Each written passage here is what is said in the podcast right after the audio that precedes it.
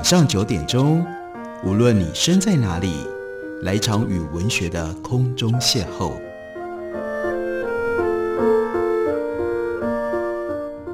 杨照谈书，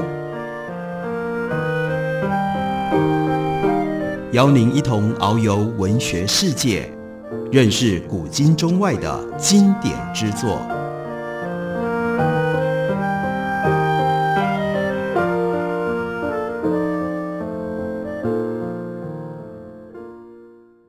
位听众朋友，大家好，欢迎收听杨照谈书。本节目于台北广播电台 FM 九三点一，每个星期一到星期五晚上九点为大家播出。我是杨照。在今天这这样的一种时局底下，一方面我们看到日本失去了安倍晋三，而且是用非常戏剧性的方式，他被刺杀身亡。接下来，在美国政治因素的介入底下，挑起了台海之间、台湾跟中国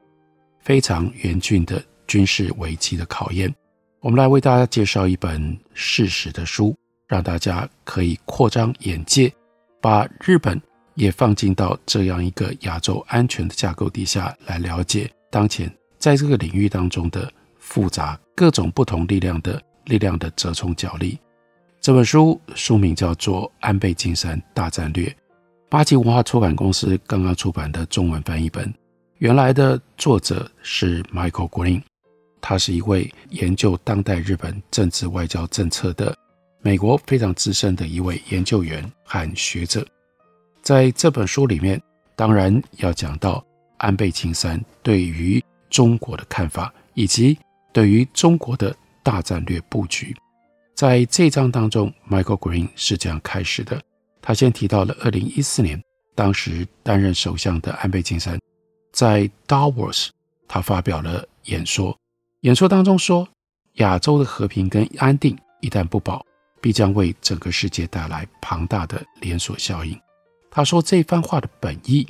在为他的新战略背书，说明可以这项强调海洋安全跟全球规范的战略有助于防堵战乱。可是对于当时那些欧洲与会人士来说，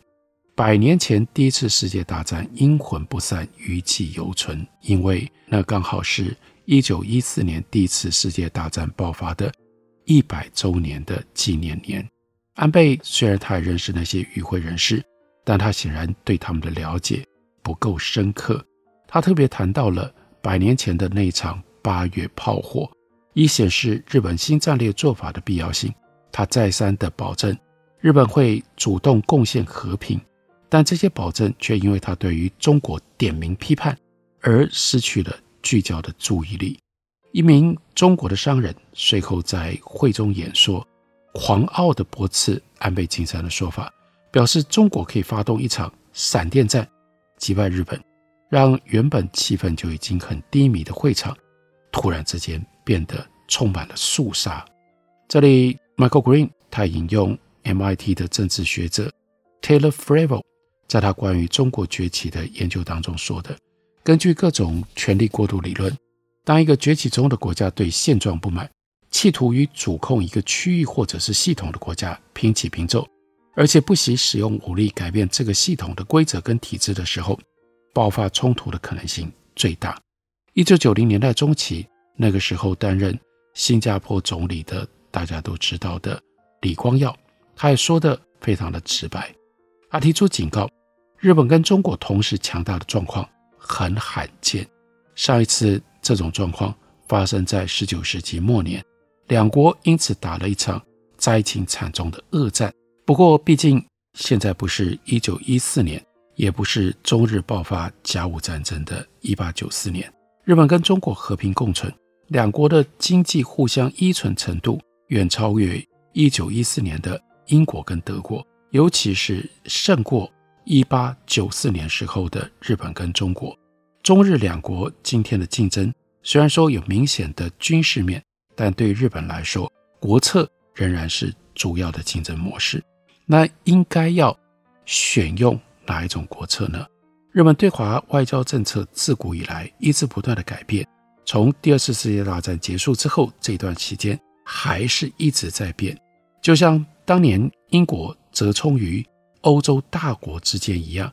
日本也绞尽脑汁寻求应该要如何塑造外海权力军事的正确途径。在十九世纪拿破仑战争结束了之后，欧洲协同体带来的安定让英国充满了自信，但英国也做了一旦情势如果变化进行干预的准备。欧洲协同体的创意人，当时英国的外相 Viscount Castlereagh，他当时就说，英国有能力从海外塑造权力军事，因为我们指的是英国人，我们的力量和权威享誉欧陆，与任何土地兼并相比，对我们的信心更加的实际。不过在他之后，另外是英国首相 George Canning，他就不再信任一切的。欧陆国家不再对欧陆进行积极外交政策干预，他决定要仰赖英吉利海峡还有庞大的皇家海军的势力来保护英国在海外的实质商业以及地缘政治利益。到一八五零年代，这个时候是 Palmerston 担任首相，他就带领英国重新加入欧陆的影响力军事游戏。但是，一八六五年过了之后，当时担任英国外相的。Edward Stanley 又再次带领英国换了不同的策略，再次撤出欧陆。他说：“如果一个政府无意采取行动因应一项威胁，这个政府就有责任远离这项威胁。”在二十世纪初，另外一位非常有名的英国外相，那是 Sir Edward Grey。他不能够像他的前任那样及时看清楚欧陆权力军事，等到发现。德意志帝国取胜，法国跟俄罗斯的图谋准备进行下组干预的时候，已经为时已晚。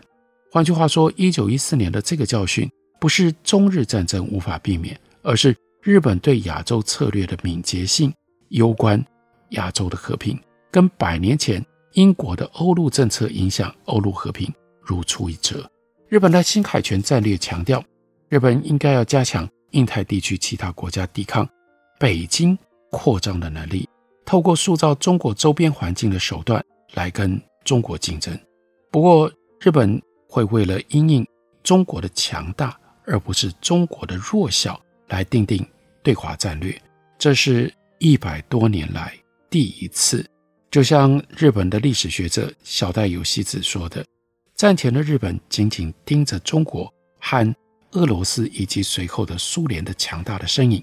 视他们为西方文化和共产主义意识形态在亚洲的中介。正因为这种对于中国的软弱以及对于俄罗斯的侵犯长期密切关注，山县有朋才会在二十世纪之交寻求日本本身在亚洲大陆的利益线。山县有朋他自己的对华战略其实很矛盾，他一方面相信中国的领土完整、经济发展。和泛亚洲种族团结，这是日本对抗欧洲帝国主义的重要工具。但山县有朋同时也认定，日本需要在亚洲大陆完成若干层面的征服，为我们在中国境内的贸易跟产业建一个基地。如果发生了紧急状态，日本才能够掌握远东的咽喉，防御敌人的一切入侵。在之后，因为中国内战引起的恐惧跟贪婪的。驱使底下，山县有朋之后的日本领导人，把日本利益线的定义不断地往北扩张，从朝鲜半岛扩张到满洲，随后呢又包覆了整个中国，把日本带进了一场和主要海洋国你死我活的冲突。第二次世界大战结束了之后，日本战略又一次以中国的软弱作为决定性要素。不过这一次，日本本身的软弱。也是考量的重点。曾经在中国的东北跟华北当过外交官的吉田茂，因为他自己有过这样的亲身体验，他就以一种基本的信念来面对北京，那就是日本对中国有特殊感情，中国的自强自立可以防堵西方列强支配亚洲，跟日本的利益完全契合。就若干方面来说，这样的信念。和三线友朋的观点非常的类似。吉田茂认为，日本军国主义现在不再是中日两国交往的障碍，两国的历史关系终将使得中国向日本寻求现代化的支持跟指导，进而让日本在亚洲内部享有更平衡的关系。减少最主要是对于美国的依赖。当然，前提是日本得要在这种日中关系当中享有大哥，而且他应该要做一个好大哥的地位。吉田茂就这样不断推动和北京之间的关系，要让日中关系比美中关系要来得更紧密。后来，像岸信介这样反主流鹰派的人物，也在一九五零年代的末期暗中努力，想要抢在华府之先，进一步的强化和北京的贸易关系。岸信介因为坚决反共，所以呢，他的做法得到了美国艾森豪总统的支持。到了一九七一年，尼克森总统突然宣布对中国敞开大门，而且呢，第二年。就开始已经给了北京承诺，将要跟中国关系正常化。这件事情震惊了日本东京，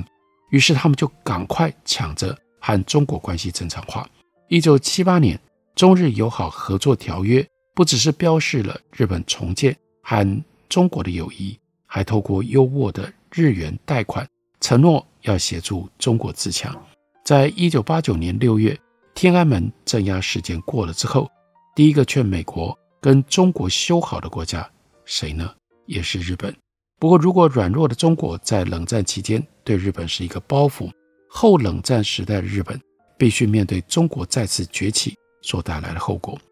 当中国在一九九四年进行了核子武器试爆，接着一九九五年到一九九六年在台湾海峡引发军事危机的时候，许多人就发现这些年来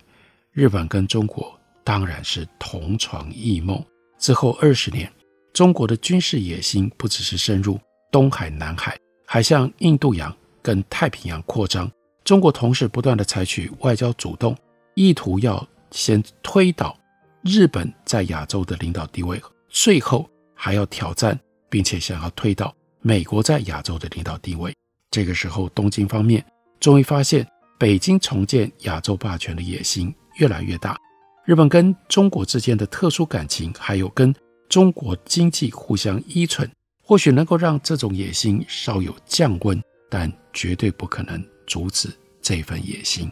这本书很重要的地方，就是提供了我们历史性的观点，整理了日本跟中国在关系正常化到后来更进一步的进入到新竞争这中间的过程发展。我们休息一会儿，等我回来继续聊。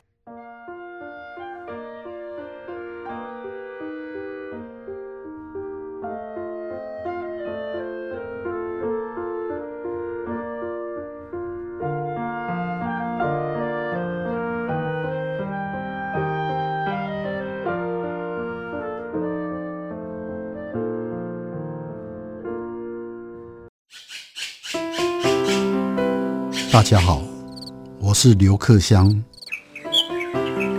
亲近自己的城市，找回城市的温暖。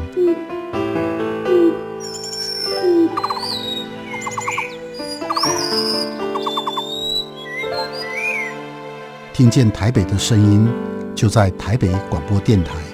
，FM 九三点一，AM 一一三四。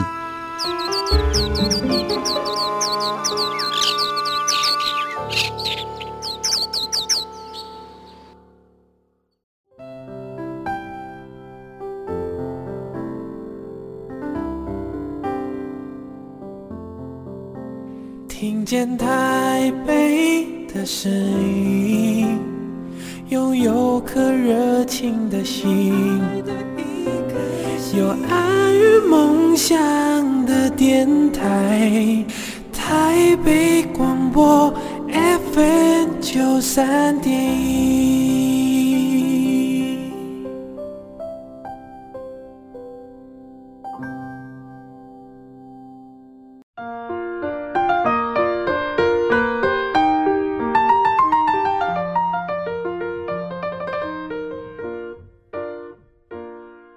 感谢你继续收听《杨照谈书》。本节目以台北广播电台 FM 九三点一，每个星期一到星期五晚上九点，为大家播出到九点半。今天为大家介绍的是应应于现实时事变化，非常有帮助，让我们掌握时事的一本书。书名叫做《安倍晋三大战略》。在这本书里面整理了日本和中国之间的关系。他说，第一次促成日本举国共识的是中国的安全挑战。中国在一九九四年进行核子武器试爆，一九九六年对台湾发动了强大的军事压力，这震撼了日本跟中国关系的基础，也加速了日本自民党内部政治派系的重新整合。一九九二年四月，当时中共总书记也是国家主席江泽民，他去访问日本。在电视记者簇拥底下，亲临一九七一年中日修好的推手，那就是田中角荣的东京寓所去拜访。这是日本民众看到田中角荣这位日本政界大佬最后的一次。随着摄影机的镜头转动，我们看到的是江泽民跟他的代表团满脸堆着笑容，不断的鼓掌，向坐在他们前面斜靠着身体的田中角荣致意。还送上了一幅美好的中国山水画。在那个之前，中风、元气尚未恢复的田中角荣，嘴里面喃然说着：“啊啊，这很好，太好了。”随即哽咽，不能成声。到了一九九三年，田中角荣就去世了，而且他所代表的日中友好的年代，也就随着他去世而画下了句点。之后几年。田中派亲中导向的主流外交政策，在政治意义上逐渐无以为继。令人感到反讽的是，这种权力军事战略转向的始作俑者，其实并不是安倍晋三，而是田中派最后领导人之一的桥本龙太郎。桥本的强硬国家主义风格，早在一九九四、一九九五年，他担任通产大臣期间，就令跟他交手的美国谈判代表印象深刻。桥本在一九九六年同意让美日防卫合作扩大到所谓的日本周边地区，这是我们今天在现实上还是非常敏感、非常重要的一个名词。那就是为了要对付来自于中国变本加厉的海上威胁，美日两国的国防合作战略就这样不着痕迹地转型了。但在采取这些早期权力军事行动的同时，桥本龙太郎没有忘记投资和中国的关系。一九九八年十一月，为了要庆祝一九七八年中日友好合作条约签约二十周年，桥本龙太郎的接班人小渊惠山，他也是属于田中派的一员，在东京举行了国宴，款待到日本访问的江泽民，指望中日关系能够随着美日同盟强化而更上一层楼。只是在这个场合里，事情出了大差错，穿着毛装赴宴的江泽民，不但没有在宴中预祝中日关系，他还搬出了日本军国主义历史老账，对明仁天皇一阵说教，让在场的日本精英政要大惊失色，尴尬不已。那为什么会有这种蛮横表态呢？事出有因，因为从中国人的眼中看起来，日本要靠拢美国。要扩张军事角色，所以这个时候江泽民必须要用这种方式表白对于日本这个新发展的强烈的不满。反主流派的政治人物小泉纯一郎，他在二零零一年从田中派的手中夺得了自民党的领导权。那个时候，他本来希望遵循原有的路线，一方面推动跟美国的主动安全政策，另外一方面继续营造。和北京的谅解，但是小泉纯一郎向日本遗族会曾经给过保证，他如果当选了首相，他要去参拜靖国神社，那这就是在中国的旧伤口上撒下新盐巴。日本政界各派人士原本都会造访靖国神社，祭拜在大战期间死难的亲人，但是靖国神社在一九七八年。将甲级战犯秘密奉入祭祀的事情，引发了政治轩然大波。天皇本人也因此被迫不得前往去祭拜。对于小泉纯一郎来说，由于遗族会一直支持桥本龙太郎，而桥本是小泉的自民党党魁之争首要的竞争对手，参拜靖国神社，这其实是小泉的政治算计，而不是意识形态的问题。为了缓和这场风暴，小泉他就在二零零一年十月以首相身份访问中国，刻意去到一九三七年中日战争爆发地点，那就是卢沟桥，停留了一下，为当时日本侵华表示由衷的歉意跟悔意。不过这个姿态没有效果，小泉纯一郎已经在二零零一年八月参拜了靖国神社。北京要求他承诺，此后再也不会去靖国神社，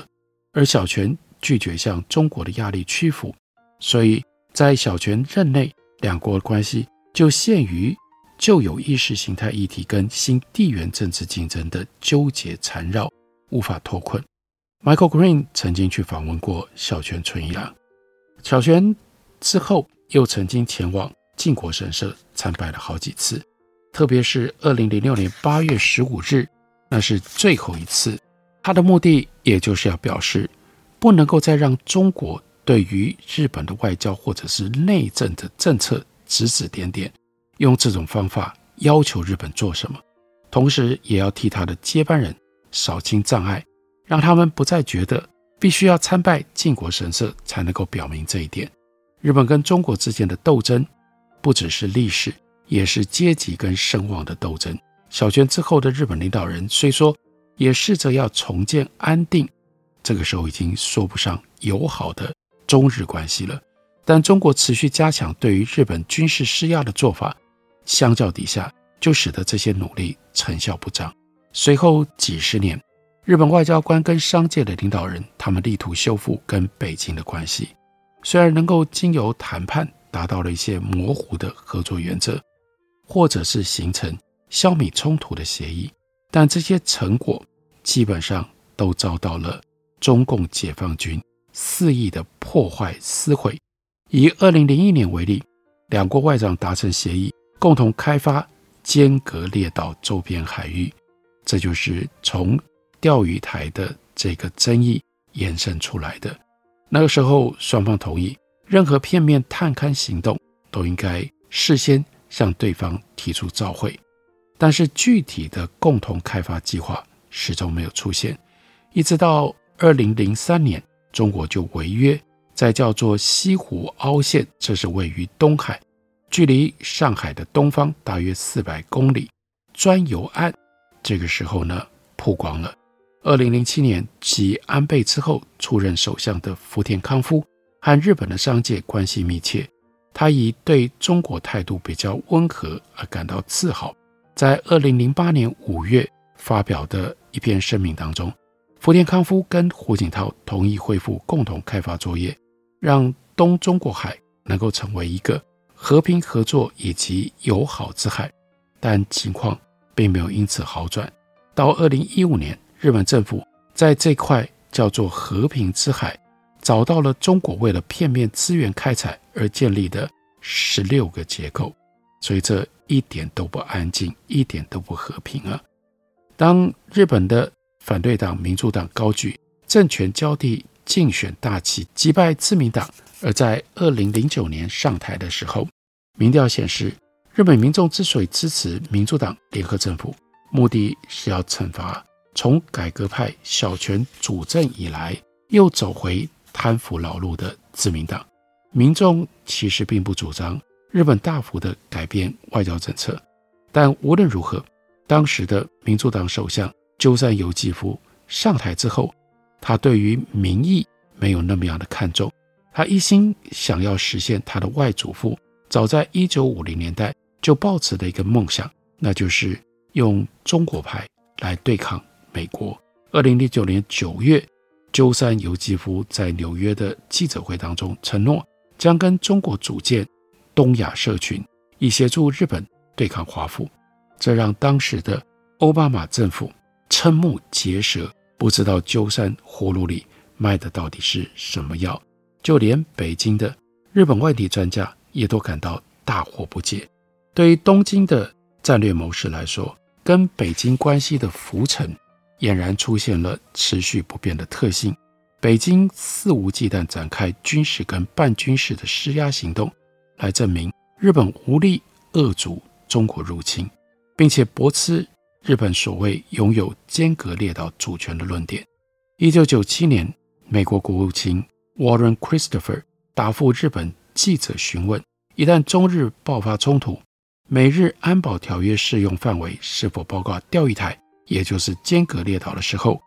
，Christopher 只能支吾其词的呼吁各方克制。这次的事件让东京对于中国这些施压的行动格外的敏感，就是在中国这种扩张模式以及他的前任日本民主党举棋不定，所以安倍晋三在自民党内部的政治的资本不断的增加累积，因为安倍所采取的态度，那就是一直强调中国对于日本安全的威胁，另外也选择了非常明确和。美国之间的合作关系，誓言重建美日同盟，所以我们大概借由这样的一个背景，就能够清楚地了解为什么在安倍晋三主政的这段时间当中，美国跟中国的冲突越来越严重。因为在这里，日本也有了非常清楚的选边站，他们选择站在美国的那边对抗中国，而今天整个亚洲的局势。在美日中之间，再加上韩国、俄罗斯对于安倍晋三大战略的不满，于是就产生了种种的变数。今天我们所看到的现实的情况，其实是这些复杂变数经过了长期的互动所产生的结果。借由这样的一本书，我们应该可以对于现实的外交国际局势，可以有更清楚的一点看法。这本书就是《安倍晋三大战略》，介绍给大家，推荐给大家。感谢您的收听，明天同一时间我们再会。